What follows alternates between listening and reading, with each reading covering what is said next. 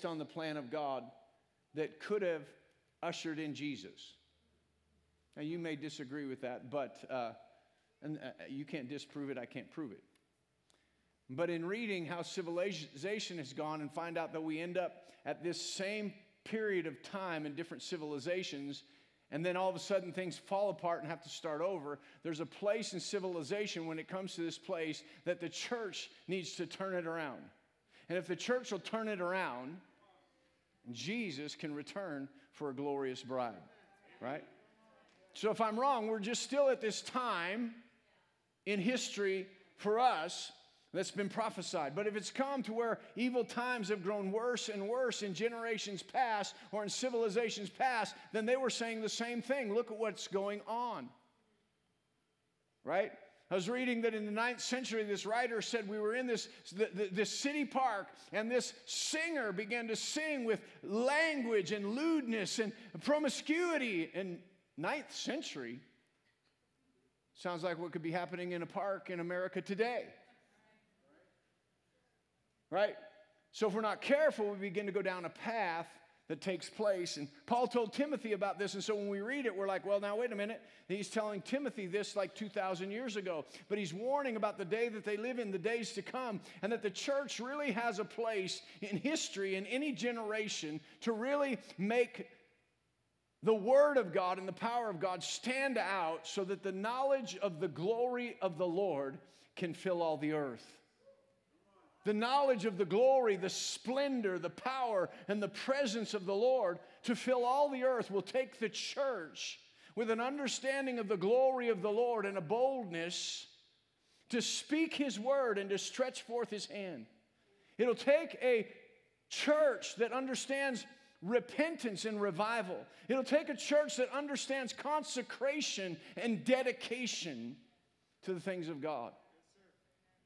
I believe we're on the edge of a revival, and, and I don't know what it looks like, you know, but I, I just have a sense that certainly we may go way back in history and find out that these things happen and they move. But I believe that for us, in the modern church, we're on the edge of a revival that will spark many things, but the beginning of that revival is repentance and consecration and dedication to God consecration and dedication to God to turn things around. So Paul says this to Timothy. In 2 Timothy chapter 3 and verse 1, and I'm going to read a lot and then we'll go back just a little bit. He says, Know this, but know this, know this. Don't imagine this, but I'm telling you, I'm telling you directly, I'm telling you succinctly so that you will know, so you won't be caught by surprise. You won't go, Oh my God, what is going on here? I didn't see this coming. He said, But know this, that in the last days, and literally he's, he's talking about when you study this, the last of the last days, that in the last of the last days, perilous times will come. Perilous times, times that are very difficult, times that are hard to bear, it says. Rick Renner says he breaks down this word. He says this perilous time actually goes back to a Greek word that, that really relates to the demoniac that came to Jesus that was full of seven demons. And he was in a perilous condition, full of that legion of devils and how it was wreaking havoc in his life. Same type of description of the times that we live in and the times that that man lived in his life. Times hard to bear, living amongst the tombs and the dead and the dead situations and circumstances of life. Anybody think that we're living in some times that are hard to bear, that are perilous? When we look out, he said they will come. For, this is a great connecting word, for. In other words, perilous times are going to come because. Because men or mankind will become lovers of themselves, lovers of money, boasters, proud, blasphemers, disobedient to parents, unthankful, unholy, unloving, unforgiving, slanderers, without self control, brutal, despisers of good traitors, headstrong, haughty, lovers of pleasure rather than lovers of God. Wow, he lists off a whole streak of things.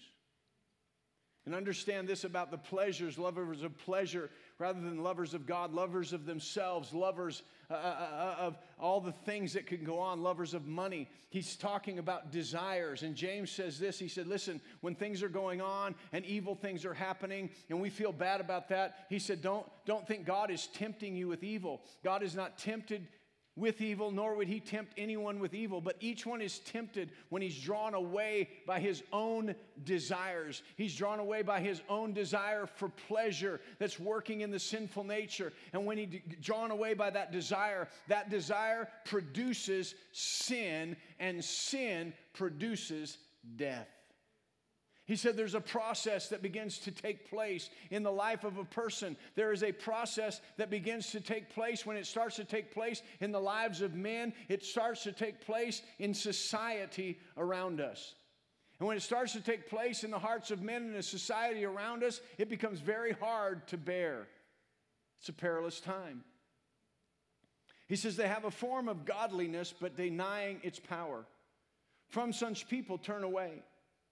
For of this sort are those who creep into households and make captive of gullible women. And again, we think those are just ladies. You can read it. He's just talking about a sort of people gullible people, frail people who are laden down with their sins, led away by various lusts, always learning and never able to come to the knowledge of the truth. Now, I'll just tell you, I believe this speaks of the day that we live in. I used to read this and think, you know, how are these people going to creep into these houses in such magnitude? And now you look at Google, you look at social media, creeping in to gullible people who want to know more and more and more and more, but they can't seem to get to the point where they feel like they know the truth because they're being led away by every opinion, by everything that is said. We're so intimidated. We, we so find identity now in, in this place of, of social media. Young people, I'm just telling you, uh, there's a turnaround. You're going to have to find your identity in Christ and not the social media. Young people, I mean, it, sometimes when I listen to it, my heart goes out, but my mind has trouble grasping it from where I came from. I'm just starting to get to that middle age life. But to even imagine, I mean, we talk about we were ta- I was talking the other day, and you know, uh, Carrie and David are about ready to have their baby, and so who are we going to call? Who are we going to talk to? You know, so I, am I'm I'm vying to be first on the list. I, th- I don't think I am. but when we talk about that, we understand like, okay, boom, you have a baby, and David can go, hey, the baby's here. Listen, when we had our baby, I had to go find a phone, not a cell phone.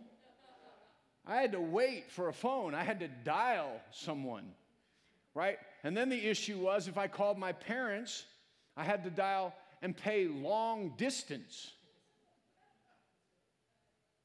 So sometimes it's just difficult to figure out, right? And so when you hear that that young people are, are from watching a screen coming to the point that they feel like their life is worthless because of what somebody is saying on a screen or posting that they don't compare, and it's so affecting their identity and their heart because of somebody somewhere that you don't even know is real.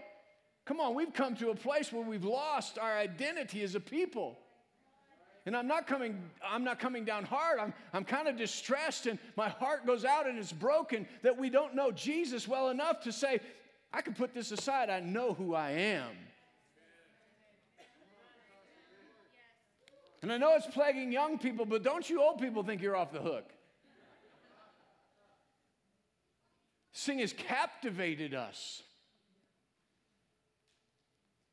All right, I'll get off that. That went over big. Do not touch my device. Come on, there's ways that they creep in. We have to guard. If they're not going to creep in and lead astray, we got to put up the bars. We have to know the truth. The truth will set us free. Not ever cycling trying to figure out what's true, but go to the Word of God. Amen. He goes on to say Jannes and Jambres resisted Moses, so do these also. Uh, do these also resist the truth? These people, men of corrupt minds, disapproved concerning the faith, but they will progress no further, for their folly will be manifest to all, as so was Jannes and Jambres. Now, listen, he goes on to this, verse 10. He says, But you have carefully followed my doctrine, manner of life, purpose, faith, long suffering, love, perseverance, persecution, afflictions, which happened to me at Antioch, at Iconium, and at Lystra. What persecutions I endured, and out of them all the Lord delivered me. Yes, and all who desire to live godly in Christ Jesus will suffer persecution. But evil men and impostors will grow worse and worse, deceiving and being deceived. But you must continue in the things which you have learned and been assured of, knowing from whom you have learned them, and that from childhood you have known the Holy Scriptures, which are able to make you wise for salvation through faith, which is in Christ Jesus.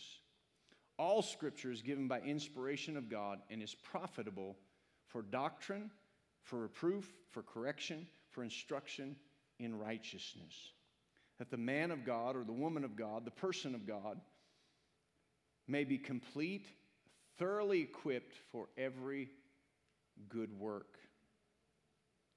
Starting in verse 1, he says, I charge you therefore before God and the Lord Jesus Christ, who will judge the living and the dead at his appearing in his kingdom. Preach the word. Be ready in season and out of season, convince, rebuke, exhort with all long suffering and teaching, for the time will come when they will not endure sound doctrine, but according to their own desires, because they have itching ears, they will heap up for themselves teachers. They will turn their ears away from the truth and be turned aside to fables. But you be watchful in all things, endure affliction, do the work of an evangelist, and fulfill your ministry. Whew, that's a mouthful. He starts off saying difficult times will come because men will be lovers of all kinds of things except God. They'll be chasing after all kinds of things except for God. I was reading this book somebody gave me, and you know, sometimes you come up on stuff, and just just the other day, I mean, I've been praying out some things and didn't even know this. I was passing by my bookcase and I stopped and I was just looking at this and I just felt impressed. I grabbed this book. It's not really a Christian book. Somebody gave it to me. Um, in fact, I'll probably get the no- name wrong, uh, but Who Will We Choose to Be? Somebody actually gave it to me as a leadership book, and I've actually been praying that God would, would m- remove politicians and raise up leaders. And so um, I didn't know really what it, what it had in it, and I'm just starting, and so I'm not going to give you the name and the author and stuff so you can read it. I don't even know what all is in it, but I found some very interesting things at the beginning of it.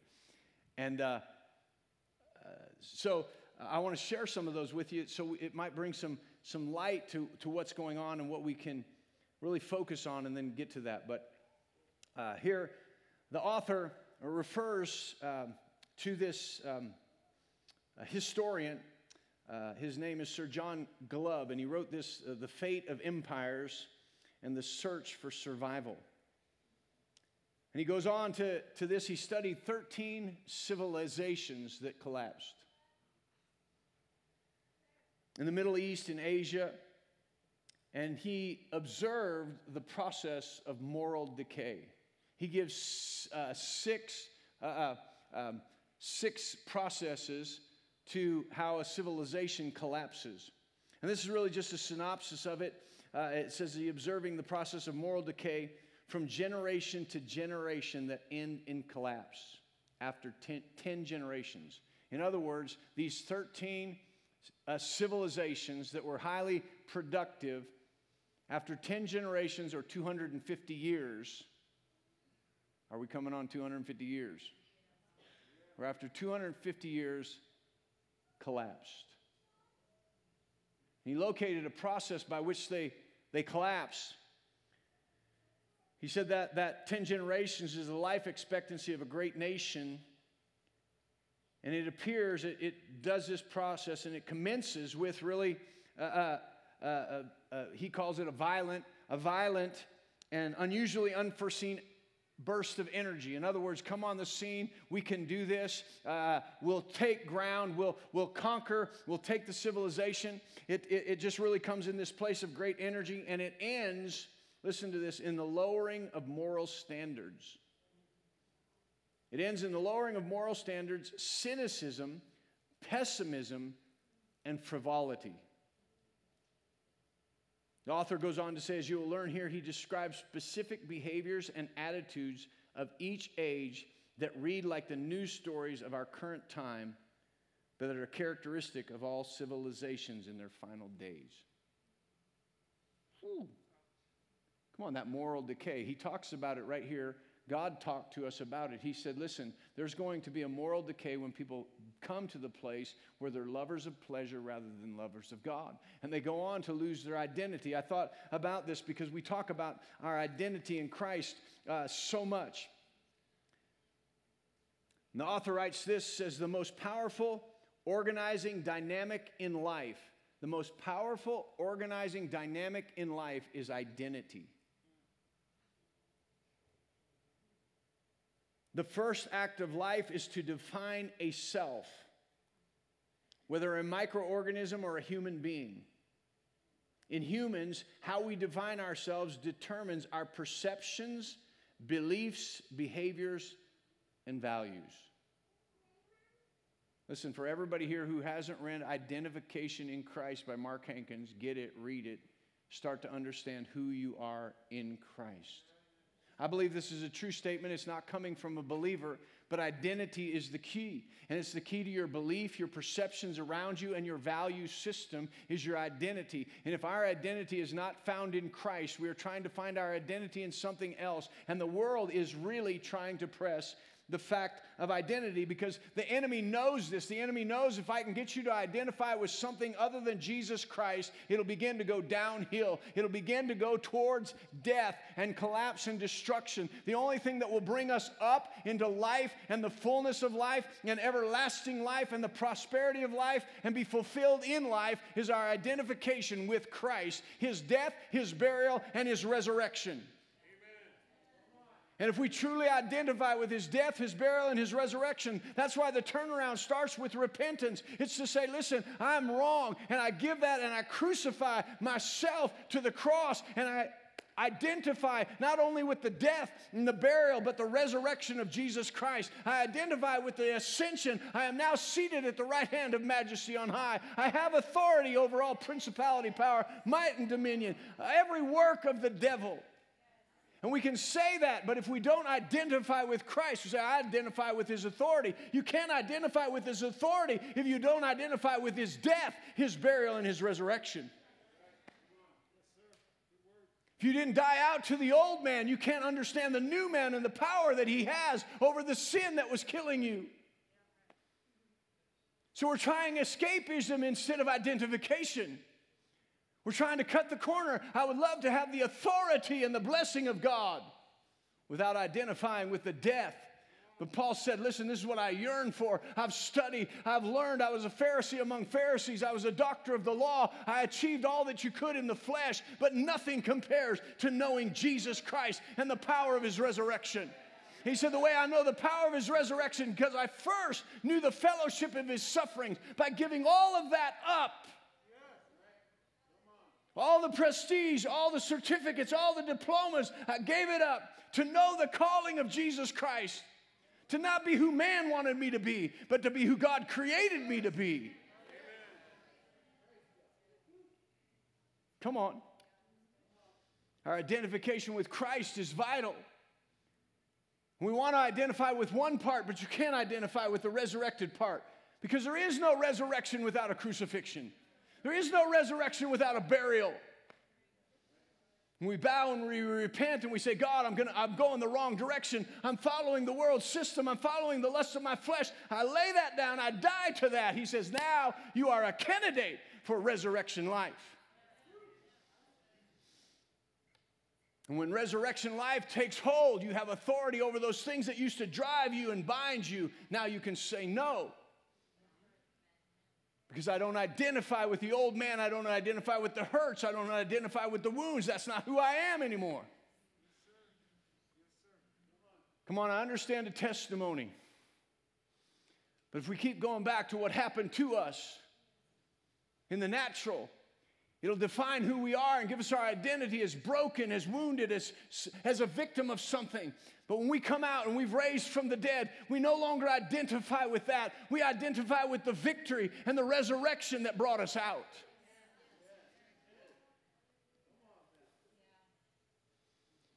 So there must be brief reference to the identification of the hurt and big reference to the rescue of, rescue of the resurrection. To define our identity. The world's pushing. The world's pushing. You've been wounded, you've been hurt, you're like us. Look what happened. But I'm not like you.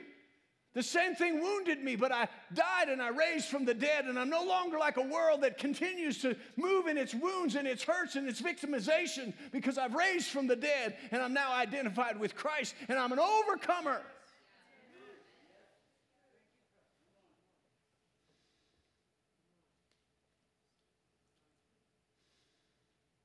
This author goes on to say this Glory to God.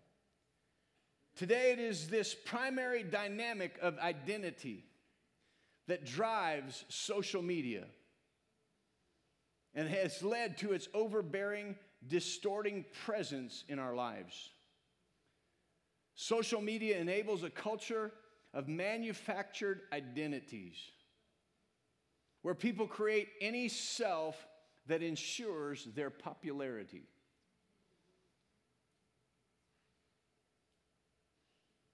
In the digital age, identity has changed from a culturally transmitted sense of self within a group to an individual one. Right? We used to find our identity here in this group. Now we, we become whoever we want to be. We transmit that, whatever will make us popular. Where you can be anything you want. Praise the Lord. Come on. I can be anything I want to be. I can promote on so, social media anything I want to be. If I stay at a Holiday Inn Express, I could be a doctor. Listen, the author goes on to say this in this maelstrom of constantly changing selves, ideas of objective truth and integrity disappear. Ethics and taking a stand don't matter, popularity does. See, why are you reading this? Because we just read what Paul said 2,000 years ago would take place. We're reading a more modern version of how it's taking place.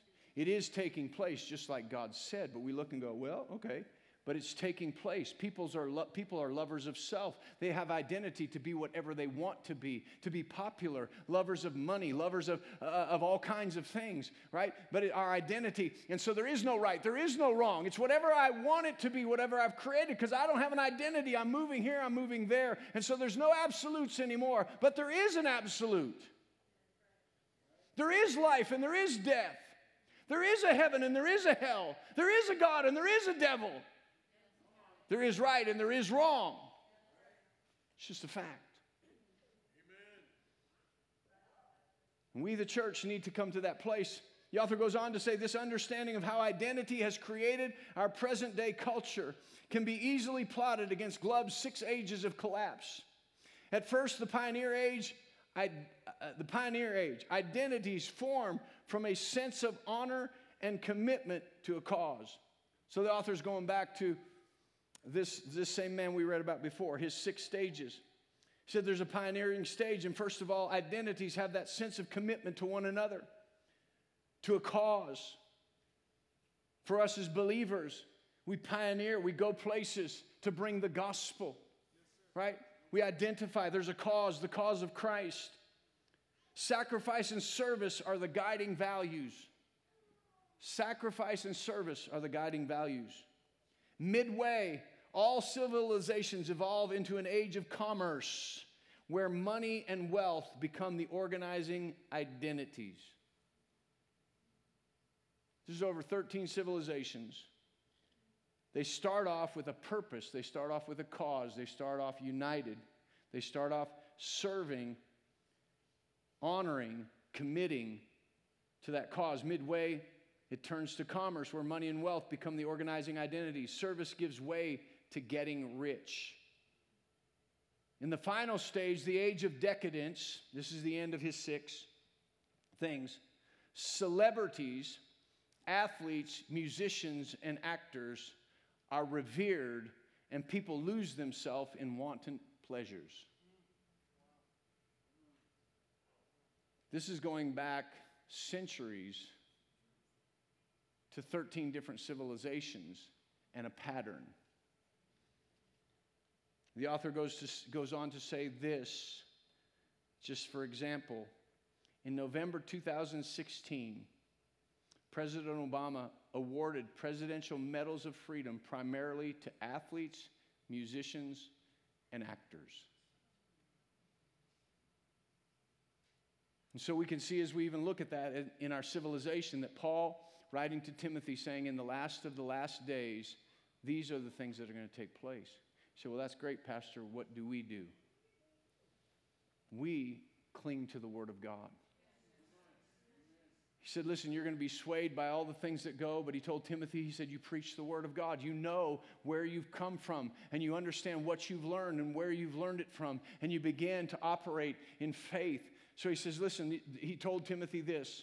Number one, you have to continue in the things that you have learned.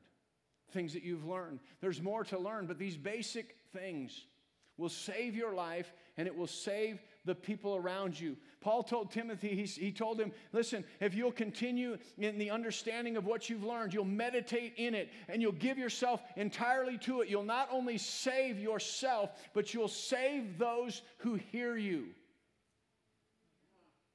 Listen, there's something that you've been taught that God is changing your life if you'll let Him and you meditate on it and, and don't meditate on where the world is going and your self desire, but you die out and you identify with Christ and change take place and now you meditate on it. You don't leave it aside and say, Well, I got saved 60 years ago and I'm fine.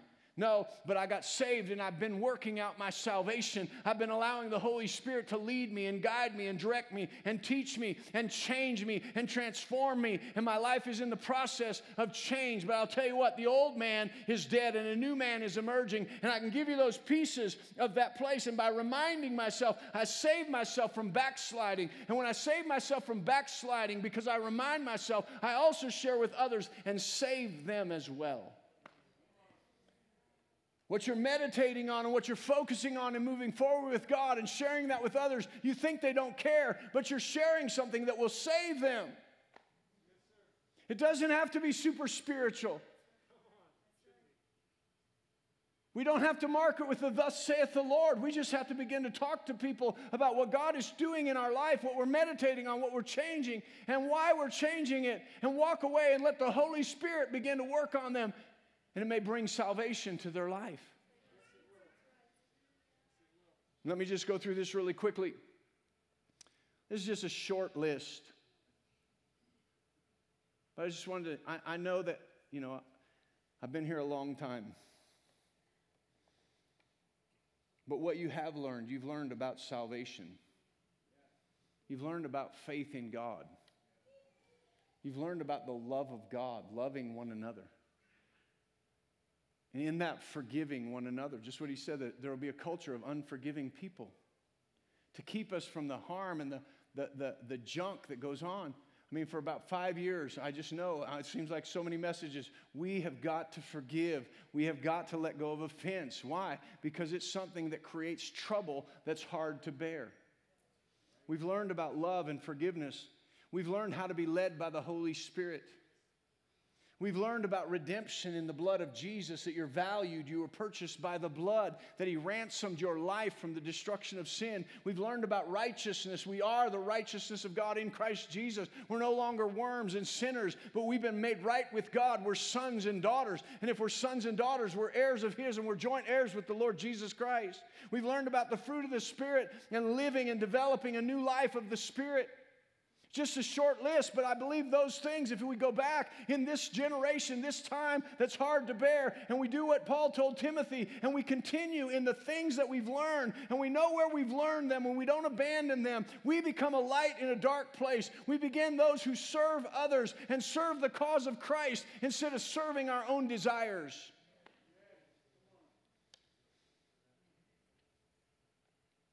He says, as you remember the things that you've learned too, you have to continue in them. Number two, you, number one, you have to continue in them. Number two, you have to utilize the scripture for your doctrine.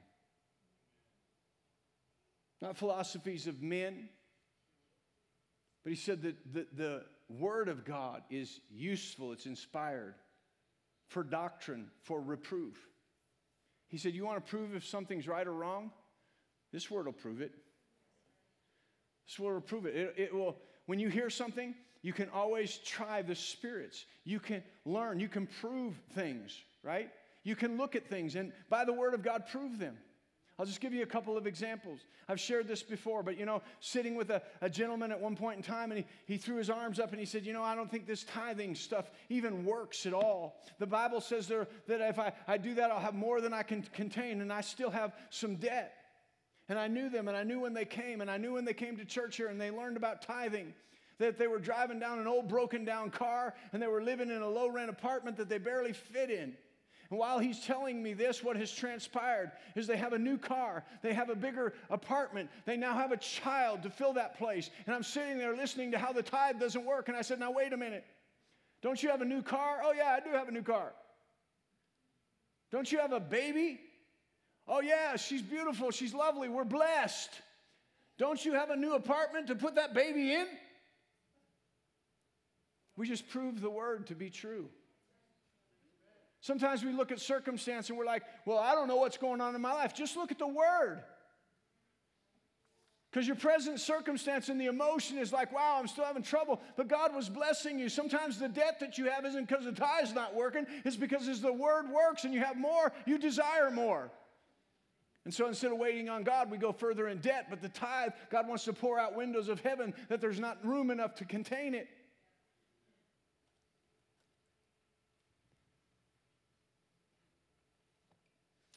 Walking in love, prove the word. People bound by their past over and over, talking about the hurt and what somebody did. In a moment time, I could go to testimony and testimony in my life, when other people testified that when they actually let loose and forgave that person, everything opened up to them. A whole new way of living, of forgetting the past and walking in the newness of life. It says you use this word to prove things. Paul said this he said, Don't be conformed to this world. Romans chapter 12, verse 2. Don't be conformed to this world, but be transformed by the renewing of your mind that you might prove what is that good and acceptable and perfect will of God. Not that you might know it mentally to debate it. He said that you might know it in action to prove that God's word is true every single time. We're not living just by desires and how it turns out in our own thinking. Because when we're governed by our own desires, we are asking God to meet our desires rather than us to meet the desire that God put in our heart. And the moment that everything is based on us and not on God, we become the God of our own life. And we are not ill equipped. We are not created to be the God of our own life.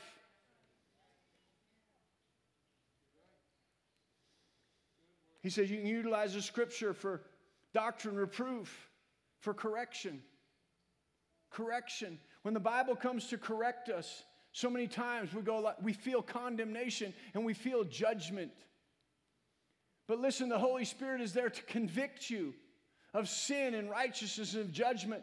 If you're in a wrong place, if you're sinning, if you're going against the will of God, if you're giving way to your own pleasure rather than God, the scripture and the Holy Spirit are going to say, What are you doing? What are you doing? And it might fit, make you feel bad. You might not want to quit, but He's trying to correct your life. Why? Because whom a father loves, He corrects.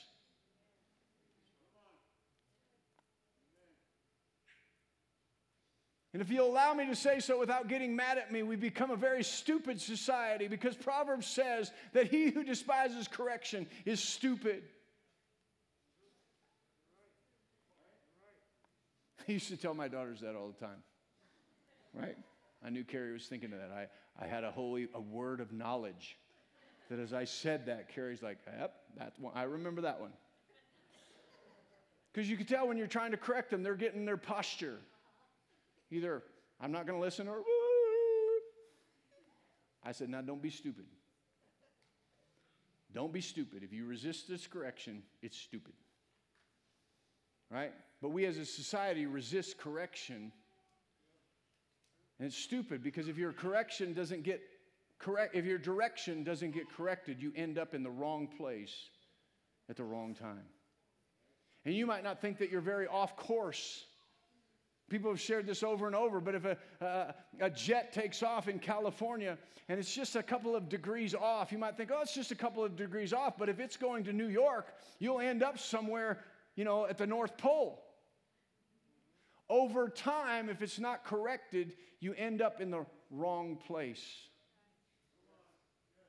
And that's why God doesn't want us to resist correction because His Word is eternal. It knows the beginning from the end. It has that life and that DNA to make the correct, correction, knowing that where you're going to get you to that place, even though it's far down in the future and you don't see it today and you don't think what I'm doing today is any big deal. But down the road, 20 years from now, when you're like, what in the world happened? How did I end up here? You ended up there, sad and alone and mad and don't know why God did that to you. But 20 years ago, you resisted correction. And in 20 years, it really shows up that you're off course. Though by the end of the week, it doesn't look bad. You're laughing with everybody. It doesn't seem like any big deal. But 20 years from now, you end up in a place wondering, how in the world did I get here? And it was a resisting of correction. Back when you didn't realize it. So we use the Word of God to correct us and instruct us in righteousness. Instruct us in righteousness. This word tells us what a relationship we have with a loving God. This word tells us that we've been made in his likeness and his image, and he loves us, and we're heirs of his, and we're joint heirs with the Lord Jesus Christ. And our sin, though it separated us, Jesus paid the price to draw us near, that he who knew no sin became sin for us, that we might become the righteousness of God in Christ Jesus. A right relationship. Not a struggling relationship, not a resistant relationship, but a right relationship where He loves us and we love Him. And we honor Him and it says, when we honor him, guess what? It's the most amazing thing in the world. that I can't teach on it right now. But the Bible says this grasp this. Don't let it. God honors you.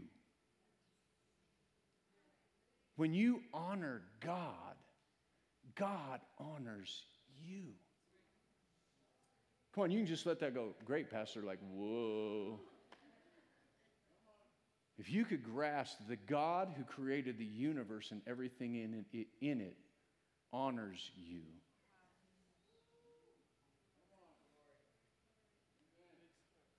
Whew. See, when we don't do that, we're searching for honor for ourselves to fulfill whatever self. When we realize, wow, God and me have a relationship of honor and commitment. Come on, God is committed to your outcome. God's committed to your fulfillment in life. He's committed, He's invested the blood of Jesus. He said, Listen, if you'll get a hold of this and understand this, he said, if you'll receive justification, if you'll receive forgiveness, he said, Whom I justified, I also glorified. Why did he do that? He said, Listen, you were in sin, but I gave Jesus to pull you out of sin, and I plan on filling you up with all that I am and all that I have and my glory, and I intend to glorify you. Why? Because you're in me and I'm in you. Without the glory of God in our life, we do not express that we are the body of Christ. Come on. Well, I'm part of the body of Christ. Where's the glory of the Lord? Oh, I don't want to take any glory to myself. No, you don't take it to yourself. He glorifies us. The splendor of Jesus Himself, the glory of Jesus Himself, He wants to infuse into His body. So that when we go, the glory of the Lord, the knowledge of the glory of the Lord, the splendor of God, the life changing power, the presence is on us.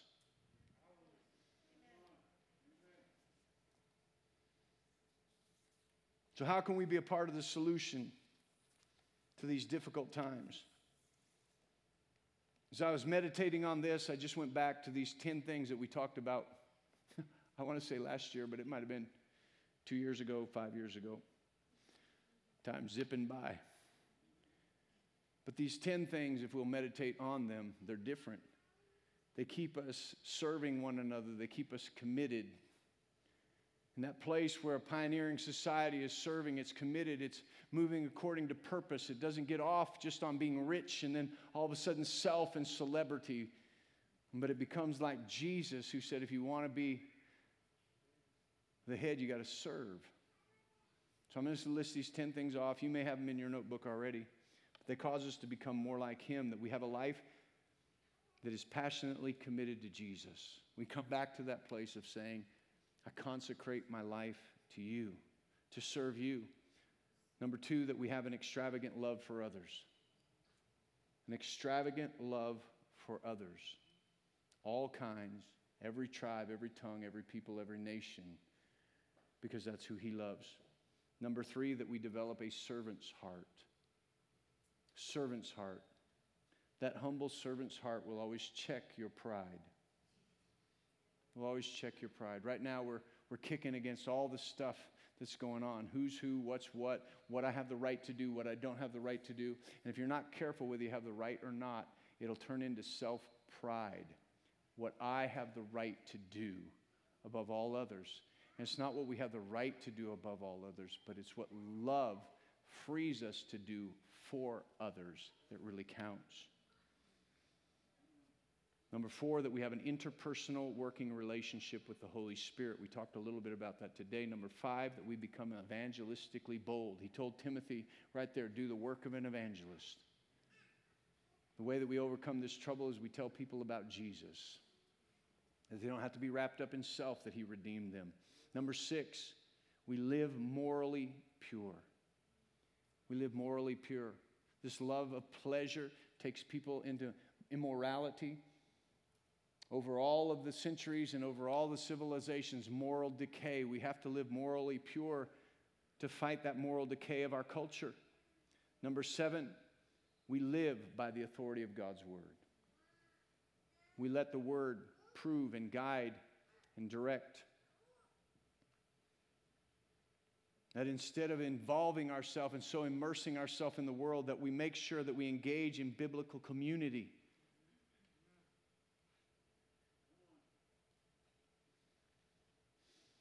Number nine, that we are generous. That we're just and generous. We look at things, we look at needs, and we know that God has given us all sufficiency to be able to help in every charitable act and donation. Lastly, we live with purpose. We live on purpose. I believe if we'll cultivate those, we become more like Jesus and we make the difference in a world that is very hard to bear, that's in big trouble. The church will arise and shine and be a light that they are drawn unto in our generation. Praise the Lord. Why don't you stand up? Father, we thank you, we praise you, and we magnify you for your goodness and your mercy. We thank you for loving us. Father, help us to recognize as we look out into our world every single day that though it's taking its turn, as your word says it would in the day, last days, that we would not just follow the flow of the course of this world, which is dictated by the prince of the power of the air, subject to those things as we used to be. But now we realize that we are the antithesis of that. We are going a different direction. That we follow the Holy Spirit and we live according to the kingdom of God in this world, but not of this world. Help us to define the difference, that our heart might be humble, that we might live on the very purpose that you placed in our hearts, that we might live serving and loving people led by the Holy Spirit of God engaging and building your church, your body. Strengthen us by the Holy Spirit for this very purpose and this very cause in our life, that we truly might be transformed in this day, that we as individuals will see and stir and see the lost and do the work of an evangelist to tell people about the goodness of Jesus that they can be reconciled to God. We thank you for that. In Jesus' name, amen. Why don't you say this as we go? What God did in Christ Jesus far exceeds any damage done to me by Adam's fall. You can be dismissed. Make it a great week.